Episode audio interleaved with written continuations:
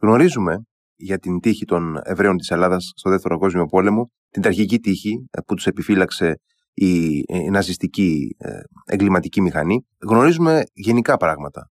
Σημασία έχει όμως να μάθουμε και πολύ περισσότερα για τον ε, τρόπο με τον οποίο ενεπλάκησαν στην αντίσταση, για τον τρόπο με τον οποίο βίωσαν την κατοχή, τον πόλεμο, το πώς εξελίχθηκε το ολοκαύτωμα, όχι απλά συνολικά, αλλά σε σχέση με τους Εβραίους της Ελλάδας. Και έχουμε μαζί μας απόψε για να κάνουμε αυτή τη συζήτηση τον Ιάσονα Χανδρινό. Ο Ιάσονας Χανδρινός είναι ιστορικός διδάκτορας σύγχρονης ιστορίας του Εθνικού και Καποδιστριακού Πανεπιστημίου Αθηνών, ερευνητής και συνεργάτης του προγράμματος Μνήμες από την κατοχή στην Ελλάδα του Ελεύθερου Πανεπιστημίου του Βερολίνου. Καλησπέρα, κύριε Χανδρινέ. Καλησπέρα, κύριε Χαλαμπίδη. Ε, να πω για τους φίλους, γιατί αξίζει να τα αναζητήσουν, ότι είστε και μεταξύ άλλων συγγραφέας δύο βιβλίων, του βιβλίου Συμπολεμιστές, συγγνώμη, συναγωνιστές, ε, το ΕΑΜ και οι Εβραίοι της Ελλάδας από τις εκδόσεις ψηφίδες και του βιβλίου Πόλη σε πόλεμο 1939-1945.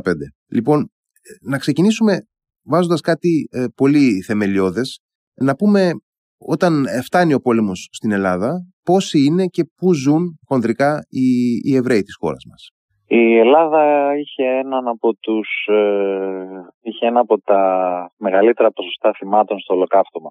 Από έναν εβραϊκό πληθυσμό προπολεμικό θα λέγαμε της τάξης των 75.000 ε, υπάρχουν πολύ μικρές αποκλήσεις του πώς ήταν πριν τον πόλεμο. Ε, το 1945 είχαν επιζήσει μόλις οι 10.000. Δηλαδή υπολογίζουμε ένα ποσοστό απολύων γύρω στο 85%. Η μεγαλύτερη κοινότητα ήταν με απόσταση και από κάθε άποψη αυτή της Θεσσαλονίκης. Η παλιά σεφαρδίτικη κοινότητα ήδη από τα τέλη του 15ου αιώνα, πρόσφυγες Εβραίοι από την Ισπανία, αλλά υπήρχαν και μια σειρά άλλων κοινοτήτων, ε, φυσικά στην Αθήνα, στην Ήπειρο. Οι λεγόμενοι Ρωμα... Ρωμανιώτες, δηλαδή. έτσι δεν είναι; Ακριβώς, οι λεγόμενοι Ρωμανιώτες. Υπήρχε δηλαδή μια έντονη ανθυρή εβραϊκή ζωή, ε, πολιτισμικά, με πολιτισμικές διαφοροποιήσεις ε, και τη σχετική της ε, συμμετοχή στην οικονομική, κοινωνική και πολιτική ζωή της χώρας.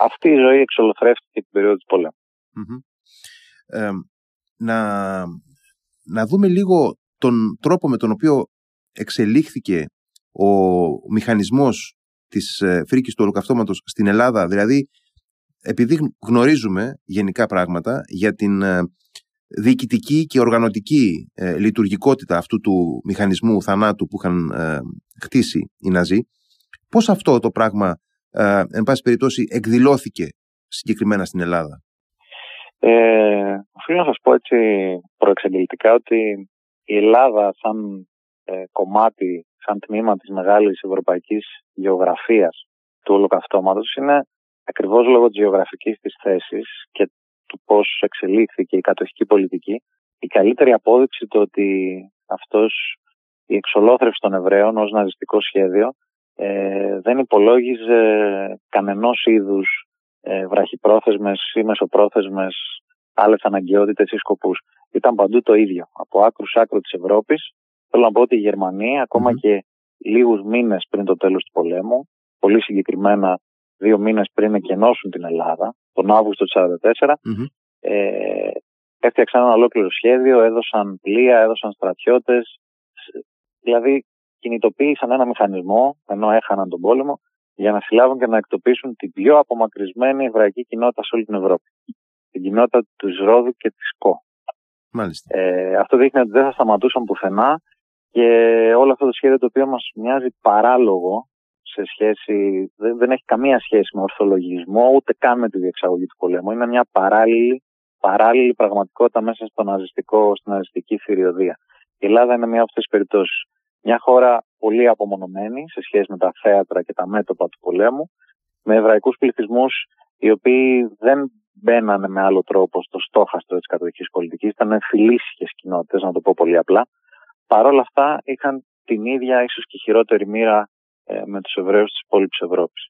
Λειτουργήσε στην Ελλάδα και στην Ελλάδα πάρα πολύ καλά το ναζιστικό εξολοθρευτικό σχέδιο. Με τον αντίστοιχο συντονισμό των αρχών ε, που ήταν κατεξοχήν υπεύθυνες για το διωγμό των Εβραίων, δηλαδή των ΕΣΕΣ, που διευθύνονταν κατευθείαν από το Βερολίνο, και των τοπικών ε, στρατιωτικών διοικήσεων που συμμετείχαν ε, με τον ένα με τον άλλο τρόπο, παρέχοντας οχήματα, στρατιώτες, τεχνογνωσία, τόπους κράτησης και φυσικά το σιδηροδρομικό δίκτυο. Συμμετείχαν ελληνικές αρχές σε όλο αυτό το σχεδιασμό; Αυτό είναι ένα από τα μεγάλα ζητήματα της έρευνας γύρω από το ολοκαύτωμα στην Ελλάδα. Είναι δύσκολε ερωτήσεις τώρα αυτές γενικά. Ε, αλλά ε, νομίζω ότι πρέπει, πρέπει να τις κάνουμε. Είναι σωστές. Είναι σωστές ερωτήσεις. Ε, έχουμε οριμάσει αρκετά, πιστεύω, και, σαν, και σε σχέση με την ιστορική έρευνα, αυτά που έχουμε μάθει, αυτά που έχουμε ανακαλύψει με αρχεία και ε, όλη την έρευνα των τελευταίων 20 ετών. Πλέον μπορούμε να το πούμε ότι υπήρχε συμμετοχή των ελληνικών αρχών, όπως και σε κάθε άλλη χώρα της mm-hmm. Ευρώπης, mm-hmm. κρατικές αρχές, κυβερνήσεις συνεργασίας, δοσύλλογοι, φιλογερμανοί συνεργάτες, αλλά ακόμα και η μικρή κλίμακα των υπαλλήλων και των uh, τοπικών διοικήσεων συνεργάστηκε. Όχι πάντα, ε, ξέρετε, ξέρετε, εδώ είναι οι γκρίζες ζώνες. Είναι δύσκολο να ξεχωρίσεις ε, σε εκείνη την εποχή τι είναι φιλογερμανική στάση, δηλαδή άνθρωποι που το κάνουν, να το πούμε, εθελοντικά και γίνονται βασιλικότεροι του βασιλεω είναι απλώς μια υπαλληλική υπακοή. Δηλαδή είναι κάποιος αστυνομικός, ο οποίος λαμβάνει μια διαταγή και τη φέρνει σε πέρας. Όλο αυτό το μεγάλο φάσμα απασχολεί όλες τις χώρες της Ευρώπης. Δεν είναι μόνο ελληνική περίπτωση. Στην Ελλάδα είναι η περίπτωση της Θεσσαλονίκης που μας ε, ενοχλεί, θα έλεγα πάρα πολύ, κυρίως επειδή αυτό έχει να κάνει με το ότι η αμφιρή αυτή η κοινότητα της Θεσσαλονίκης άφησε πίσω της μεγάλη ακίνητη περιουσία. Οι άνθρωποι που εξολοθρεύτηκαν έχασαν, ε, πρώτα απ' όλα στερήθηκαν, λαιλατήθηκε όλη τους η κινητή και ακίνητη περιουσία, η οποία πέρασε μετά τον πόλεμο δυστυχώς σε ελληνικά χέρια μέσα από διαδρομές που δεν είναι πάντα εύκολα να τις παρακολουθήσει κανείς. Τι ιδιαιτερότητες είχε η περίπτωση της Θεσσαλονίκης, όπου ε, εξ αντικειμένου κατοικούσε η, η μεγάλη πλειοψηφία του εβραϊκού στοιχείου της χώρας και ε, αφετέρου έχει και, και ιδιαίτερες, έτσι, ιδιαίτερα χαρακτηριστικά ως προς την εφαρμογή των όρων του, του ολοκαυτώματος. Θεσσαλονίκη είναι η περίπτωση που μας αποκαλύπτει το αποτελέσματος, δηλαδή ότι οι Ναζί ήταν πολύ καλά διαβασμένοι σε σχέση με το τι ήταν αυτή η κοινότητα ήδη από την αρχή της κατοχής. Ε, να το πω έτσι σκόπιμα απλοϊκά, Μπορεί οι Γερμανοί να ξέρανε πολύ λίγα για την Ελλάδα συνολικά, σαν λαός, σαν κουλτούρα, σαν πολιτισμό. Οι στρατιώτες να μην ήταν προετοιμασμένοι για το τι χώρα είναι αυτή που θα κατακτήσουν, αλλά ξέραν αρκετά καλά ποιοι ήταν οι Εβραίοι που ζούσαν στη Θεσσαλονίκη. Και δεν είναι τυχαίο ότι ήδη από το καλοκαίρι του 1941, πριν καν το κατοχικό καθεστώς πάρει μορφή και σχήμα, πριν καλά-καλά οι Έλληνες συνηθίσουν το καθεστώς κατοχής, οι Γερμανοί μέσα από ένα ειδικό κλιμάκιο των ΕΣΕΣ που ήρθε επί τούτου από το Βερολίνο, το Κομάντο Ρόζενμπεργκ, ε, ανέλαβε να καταγράψει όλες τις συναγωγές, την ακίνητη περιουσία, τον πληθυσμό των Εβραίων που ζούσαν στη γερμανική ζώνη κατοχής, δηλαδή σε όλη τη Μακεδονία, εκτός από τη Θεσσαλονίκη και τις άλλες κοινότητες, Βέρεια κλπ. Ε, με σκοπό να μπει πολύ, όσο το δυνατόν πιο γρήγορα σε ενέργεια το σχέδιο σύλληψης και εκτοπισμού. Όπως και έγινε. Η Ευρωπαϊκή Κοινότητα Θεσσαλονίκης ουσιαστικά σταματάει να υπάρχει το καλοκαίρι του 1943. Πολύ γρήγορα. Και προτού προλάβουν οι δυνάμεις αντίστασης ή οι φιλοεβραϊκές, τα λέγαμε δυνάμεις, οι ίδιοι Εβραίοι να αντιδράσουν. Ήταν αδύνατο να αντιδράσει κανείς έτσι όπως εξελίχθηκε ε, όλη αυτή η διαδοχή των γεγονότων από την ε, σιωπηλή τρομοκρατία των κατοχικών δυνάμεων από το 1941, το σταδιακό, σταδιακή περιθωριοποίηση των Εβραίων από τη ζωή της πόλης, μέχρι την κετοποίηση, το κίτρινο άστρο, την ε, φόρτωση στα τρένα για τον εκτοπισμό στο Auschwitz. Οπωσδήποτε μιλάμε για μια εποχή που ακόμα και μέσα στο πλαίσιο της αντίληψης του δομικού αντισημιτισμού που κυριαρχούσε στην πολιτική του Τρίτου Ράιχ και όλων των περιορισμών που επιβάλλονταν δεν ήταν γνωστό ποια είναι η μεθόδευση για το εβραϊκό στοιχείο τελικά. Ε, οπότε ε, υπήρχαν ψήγματα αισιοδοξίας, υπήρχαν ε, ελπίδες ότι όλο αυτό είναι κάτι διαδικαστικό, κάτι περαστικό και ενδεχομένως να πρέπει να, να συμβιβαστεί και το εβραϊκό στοιχείο με αυτή την αλλαγή στη ζωή του. Υπήρχαν ε, τέτοιου είδους αντιλήψεις ε, μεταξύ ακόμα και της κοινότητας. Να έχετε πάρα πολύ δίκιο. Ε, σε όλη την ε, ναζιστική Ευρώπη και όχι μόνο στην Ελλάδα αυτό που πρέπει να έχουμε υπόψη μας πρώτα και κύρια όταν προσπαθούμε να καταλάβουμε τι ακριβώς συνέβη ε, είναι ότι το ολοκαύτωμα δηλαδή όλη η διαδρομή από τα αντισημιτικά μέτρα μέχρι τα στρατόπεδα εξόντωσης, ήταν ένα τεράστιο σκηνικό παραπλάνησης. Οι Ναζί προσπαθούσαν όλη η εκδήλωση των μέτρων, όλη η συμπεριφορά των κατακτητών, αυτά που έλεγαν δηλαδή οι ίδιοι οι Γερμανοί στους Εβραίους αλλά και στον υπόλοιπο κατεχόμενο πληθυσμό, είναι ότι αυτοί οι άνθρωποι θα, θα περιθωριοποιηθούν και θα εκτοπιστούν σε στρατόπεδα εργασίας για όσο διαρκέσει ο πόλεμος. Τα πλάνησαν συνειδητά, συστηματικά και πολύ πετυχημένα τα θύματά τους. Η, αν θέλετε η απάντηση στην παραπιστική ερώτηση που έρχεται και επανέρχεται όσο κοιτάμε αυτή την τραγική ιστορία, γιατί δεν αντιστάθηκαν οι Εβραίοι, γιατί δέχτηκαν να πάνε, πώς δεν αντιστάθηκαν περισσότεροι, γιατί τόσες συντριπτικές απώλειες. Η απάντηση είναι αυτό το τεράστιο σκηνικό παραπλάνηση. Οι άνθρωποι δεν γνώριζαν τους ε, επιφυλάσσει μοίρα, δεν ήξεραν που πάνε τα τρένα. Ήταν αναγκασμένοι να αναπτύξουν πρακτικές εσωστρέφειας, να μείνουν δηλαδή μαζί με τις οικογένειές τους, έτσι όπως είχαν αποκοπεί από τον κοινωνικό περίγυρο. Ήταν αναγκασμένοι να επακούνε σε αυτό που τους έλεγαν οι κοινότητες και φυσικά οι κοινότητες ήταν, όπως είπα, παραπλανημένες από τους ίδιους Γερμανούς. Κανείς δεν πήγε στο Auschwitz για να εξοντωθεί με τη θέλησή του. Αυτό το σκηνικό παραπλάνηση είναι πάρα πολύ βασικό να το έχουμε υπόψη μας. Οι άνθρωποι εξαπατήθηκαν το τι θα τους συνέβαινε. Θα πω ένα τεράστιο σκηνικό, όπως είπα. Όλα αυτά τα μέτρα και η προπαγάνδα και η γλώσσα της προπαγάνδας και τα στοιχεία της προπαγάνδας αποσκοπούσαν σε αυτό. Οι άνθρωποι να χάσουν τη δυνατότητα της αντίδρασης. Δεν έχουν τη δυνατότητα ή τη θέληση να αντιδράσουν, γιατί δεν γνωρίζουν. Και όσο λιγότερα γνωρίζεις, τόσο διστακτικότερος είσαι να αντιδράσεις. Έτσι δεν ειναι Στις περισσότερες ελληνικές πόλεις, όπως ε, και εσείς ε, ουσιαστικά ε, είπατε πριν, το εβραϊκό στοιχείο ήταν μια μικρή κοινότητα που ζούσε μέσα στο, στο πλαίσιο της ευρύτερης κοινωνίας. Στη Θεσσαλονίκη όμως, η εβραϊκή κοινότητα ήταν δομικό χαρακτηριστικό της πόλης. Δηλαδή, ήταν βασικός, ήταν πυλώνας της δραστηριότητας και στην οικονομία και στην κοινωνία. Και ξαφνικά, γι' αυτό είναι και μια διαφορετική περίπτωση από τις υπόλοιπες ελληνικές πόλεις η Θεσσαλονίκη, φαντάζομαι. Οπότε ε, εκεί έχουμε μια βίαιη απόσπαση ενός βασικού κομματιού του σώματος της πόλης και αναρωτιέμαι πώς ήταν η εμπειρία αυτής της ε, γρήγορης αλλά σχεδόν ανεπαίσθητης διολίστησης από την ε, κανονική καθημερινότητα ε, στην ε, επιβίβαση στα τρένα. Ξέρετε, η Θεσσαλονίκη είναι μια ιδιαίτερη περίπτωση και λόγω των αριθμών και λόγω της σημασίας εβραϊκής κοινότητας και του πλήγματος που έφερε το ολοκαύτωμα σε όλη τη ζωή της πόλης. Ε, να υπενθυμίσω ότι πριν λίγα χρόνια έγινε μια πολύ μεγάλη συζήτηση για το αν η Θεσσαλονίκη θα πρέπει να ονομαστεί μαρτυρική πόλη ε, βάσει και μόνο του γεγονότος ότι περίπου το 1 τέταρτο των κατοίκων της εξοντώθηκε την περίοδο του πολέμου έτσι. Ε, είναι ένας πολύ μεγάλος αριθμός. Ε, και την τραγικότητα των Εβραίων Θεσσαλονίκης υπογραμμίζει το γεγονός αυτής της σταδιακής αποκοπής τους, της βίαιης αποκοπής τους από την υπόλοιπη ζωή της πόλης.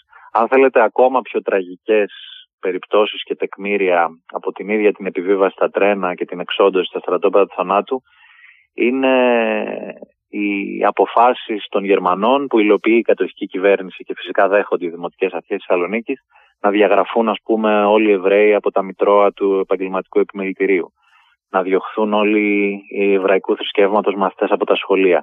Αυτός ο Αυτή η περιθωριοποίηση αυτής της μεγάλης κοινότητας από τη ζωή της πόλης που γίνεται με βίαιο τρόπο, αμετάκλητο και αδιάλακτο και στο οποίο μπορούμε να διαβάσουμε αυτό που είπατε και προηγουμένως, τη συμμετοχή, η παύλα συνενοχή του ελληνικού περίγυρου. Η Σαλονίκη είναι η πόλη που έχει αποθέματα αντισημιτισμού. Υπάρχουν συγκρούσεις ήδη από την περίοδο τη Μεσοπολεμική. Με πήγατε, κατευθείαν, με πήγατε κατευθείαν στην επόμενη ερώτηση. Μπορείτε να την κάνετε λοιπόν. Ε, όχι, ήθελα να πω ότι ε, ενώ γνωρίζουμε φυσικά ότι η Ελλάδα είναι μια χώρα που έχει όψεις ε, αυταρχισμού στη διάρκεια του Μεσοπολέμου. Πολύ περισσότερο βιώνει από, το, από την 4η Αυγούστου του 1936 και μετά μια δικτατορία αυταρχικού τύπου με χαρακτηριστικά που την ε, που ομοιάζουν ουσιαστικά με αντίστοιχες ε, φασιστικής υφής ε, τουλάχιστον στις εξωτερικές εκδηλώσεις δικτατορίες στον ευρωπαϊκό χώρο.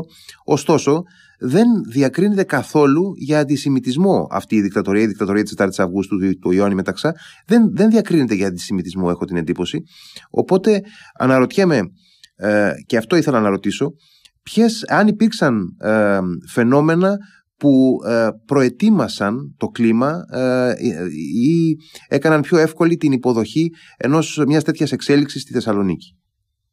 Έχετε απόλυτο δίκιο για το καθεστώς του Μεταξά. Ε, ένα βασικό στοιχείο που του λείπει για να μπει στην ίδια κατηγορία με, τα, με το ναζιστικό καθεστώς στη Γερμανία και το φασιστικό στην Ιταλία είναι ο αντισημιτισμός.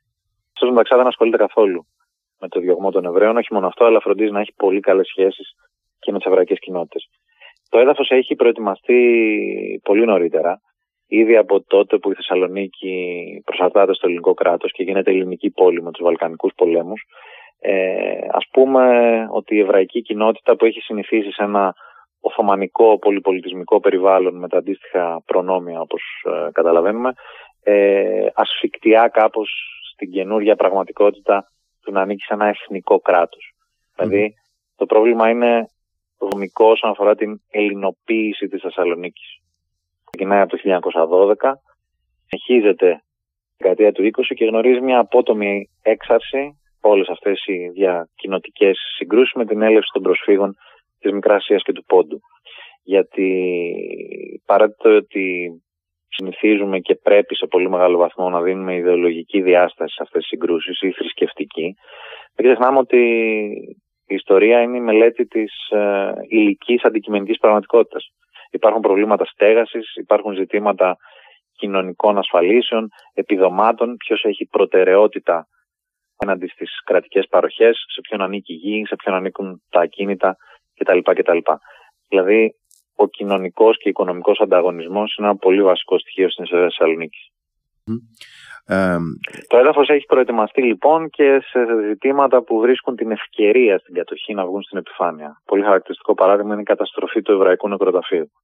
Τα πρώτα πράγματα που ζητούν η Γερμανία, τα τέλη του 1942, όμως οι ελληνικές αρχές συντονίζονται πάρα πολύ καλά με αυτό που ζητούν οι Γερμανοί, γιατί το θέλουν και οι ίδιες. Η απομάκρυνση του εβραϊκού νεκροταφείου από την πόλη δικαιολογείται, όσο τραγικό και ακούγεται μέσα από την ε, κοινοτοπία του, δικαιολογείται ως κομμάτι μιας αστικής ανάπλασης που επιδίωκε ο Δήμος Θεσσαλονίκης ήδη από την προπολεμική εποχή. Οπότε η, η εκδίωξη, η μαζική ε, εκτόπιση του εβραϊκού στοιχείου συνοδεύεται ε, στη Θεσσαλονίκη με τι είδους ε, συμπεριφορές. Δηλαδή έχουμε ουσιαστικά ε, ανοίγει συζήτηση. Δηλαδή, απορώ πραγματικά πώς είναι δυνατόν να ε, εκλείπει μέσα σε ένα πολύ μικρό χρονικό διάστημα ο ένας στους τέσσερις κατοίκους μιας πόλης ε, και να μην υπάρχει δημόσια συζήτηση για αυτό το πράγμα. Ακόμα και μέσα στους όρους της κατοχής. Δηλαδή υπήρχε κοινωνική δραστηριότητα, υπήρχε υπήρχε δημόσιος λόγος. Προφανώς και δεν εννοώ ότι θα βγαίναν οι εφημερίδες να, να γράφουν τι κάνουν οι Γερμανοί, αλλά εν πάση περιπτώσει οι πολίτες μεταξύ τους δεν έχουν καταγράψει μία αγωνία, μία αναζήτηση, μία ε, ε, απέτηση ε, δικαιολόγησης και αντίληψης της πραγματικότητας. Είναι πάρα πολύ ωραία και εύστοχη η ερωτήση σας. Ξέρετε, ένα από τα προβλήματα που είχε ένας ιστορικός στην περίοδο της κατοχής, του πολέμου γενικότερα, είναι ότι εξαιτίας ειδικών συνθήκων μιας κατεχόμενης χώρας, της προπαγάνδας και της αυστηρότατης λογοκρισίας που υπάρχει σε όλα τα μέσα επικοινωνίας, τα δημόσια μέσα επικοινωνίας, είναι πάρα πολύ δύσκολο να σφιγμομετρήσεις την κοινωνία. Ε, δεν έχουμε πάρα, πολλά, πάρα πολλές τέτοιες πολύ καθαρές εικόνες του τι ακριβώς συζητούσε ο πληθυσμός, ακριβώς επειδή, επειδή το τι συζητούσε ο πληθυσμός ήταν ελεγχόμενο. Ένας από τους πρώτους νόμους κατοχική κυβέρνησης, έτσι να το πω πολύ γρήγορα, ένα από τα πρώτα μέτρα που έλαβε η κατοχική κυβέρνησης και υπάρχει μάλιστα και σε ΦΕΚ, είναι ότι απαγορεύεται αυστηρά, και το γράφει επί γράμμα έτσι ακριβώς το κείμενο, απαγορεύεται αυστηρά οποιαδήποτε συζήτησης ε, περί της υφιστάμενης πολεμικής καταστάσεως. Δηλαδή, απαγορεύεται να συζητάτε δημόσια για τον πολεμο Καταλαβαίνει κανείς ότι είναι πολύ δύσκολο και να εκφραστεί κανείς, αλλά και να διαμορφώσει άποψη για το τι συμβαίνει. Στη Θεσσαλονίκη αυτό που έχουμε και εκεί μπορούμε δυστυχώς να βασιστούμε είναι ότι υπάρχει ένας αυθύπαρκτος αντισημιτισμός, δηλαδή μια φιλογερμανική μερίδα του πληθυσμού, εθνικιστικών και αντισημιτικών τάσεων ήδη από το Μεσοπόλεμο, που εκφράζεται μέσα, που έχει δημόσιο βήμα. Εκφράζεται μέσα από εφημερίδες όπως η Νέα Ευρώπη, ένα μοναδικό παράδειγμα εφημερίδας στην κατεχόμενη Ελλάδα, μια πραγματικά ελληνόφωνη εθνικοσοσιαλιστική εφημερίδα. Ειδικά φερέφωνο της κατοχικής κυβέρνησης που πλειοδοτεί σε αντισημιτισμό είναι αυτή που επιχαίρει για τα μέτρα δίωξης των Εβραίων. Τη συγκέντρωση στην πλατεία Ελευθερίας, την εγγραφή σε έργα, σε καταλόγους καταναγκαστικής εργασίας κτλ.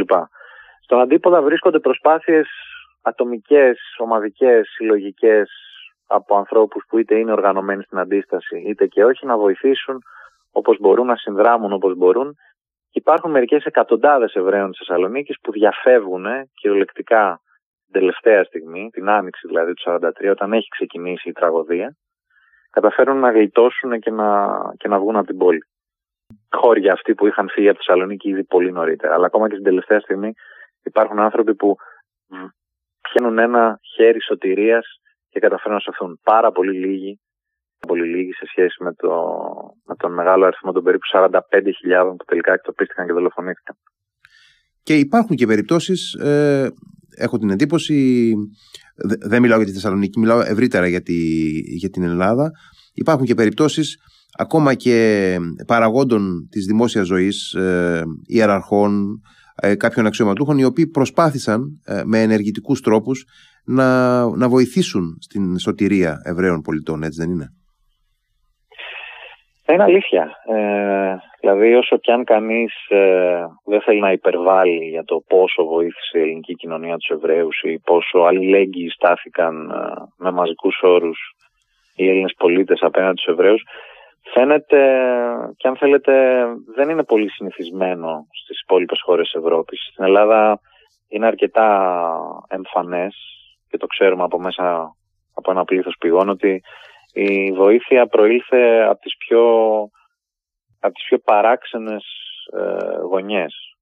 Υπάρχουν ε, στελέχη του κατοχικού μηχανισμού οι οποίοι είναι ενεργά εμπλεκόμενοι για τον Εβραίων. Ο ίδιος ο αρχηγός αστυνομίας, ο Άγγελος Σέβερτ, που έχει τιμηθεί από το ίδιο το κράτος του Ισραήλ το 1970 ως δίκαιος των εθνών, mm-hmm. καθοδηγούσε ένα πάρα πολύ αποτελεσματικό δίκτυο έκδοσης πλαστών ταυτοτήτων σε συνεργασία με αντισταθικές οργανώσεις υπόγεια δίκτυα, μυστικές υπηρεσίες κτλ. Υπάρχουν, όπως είπατε, οι ιεράρχες, όπως ο Μητροπολίτης ε, Δημητριάδος στο Βόλο, ο οποίος είναι εκείνος ο οποίος συνδράμει την εβραϊκή κοινότητα τέλη του 1943, όταν οι Γερμανοί να εκδηλώνουν τα αντισημιτικά τους μέτρα.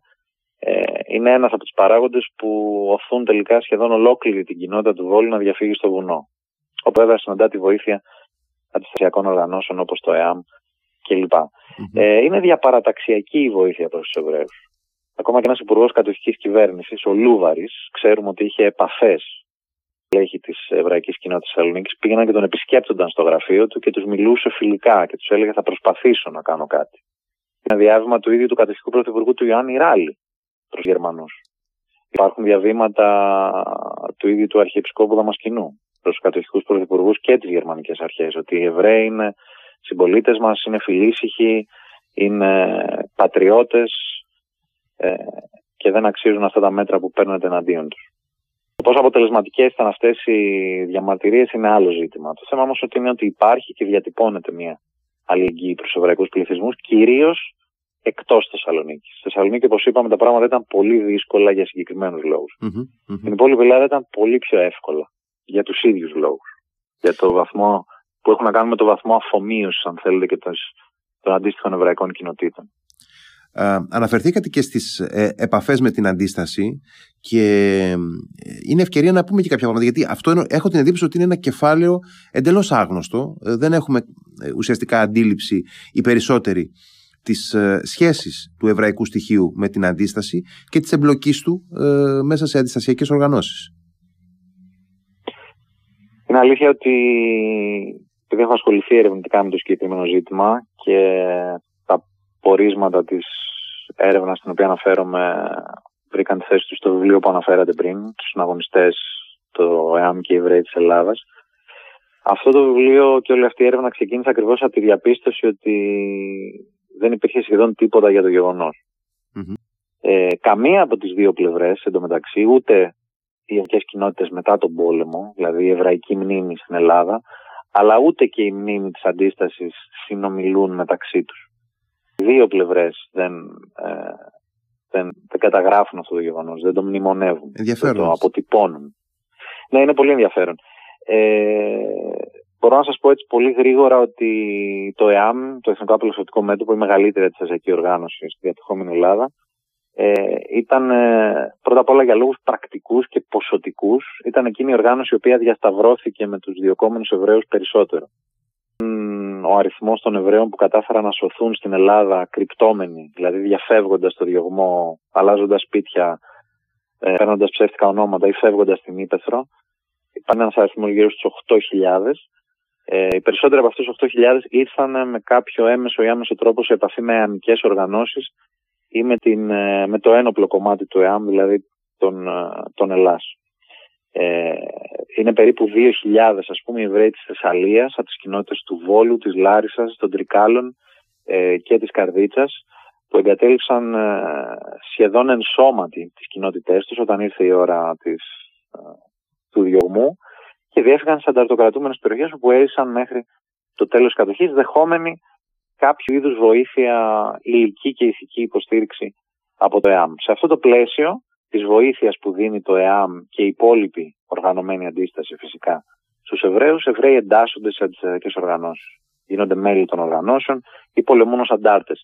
Σε αριθμούς οι οποίοι δεν είναι, δεν είναι μικροί, αν τους δει κανείς σε αναλογία με το ποσοστό που σώθηκε, δεν είναι καθόλου μικροί. Πιστεύω και γράφω στο βιβλίο μου ότι τους Εβραίους που εντάχθηκαν στον Ελλάς, που πολέμησαν δηλαδή ως αντάρτες μέχρι το τέλος της κατοχής, υπάρχει ένα ποσοστό θυμάτων της τάξης του 25 με 30%.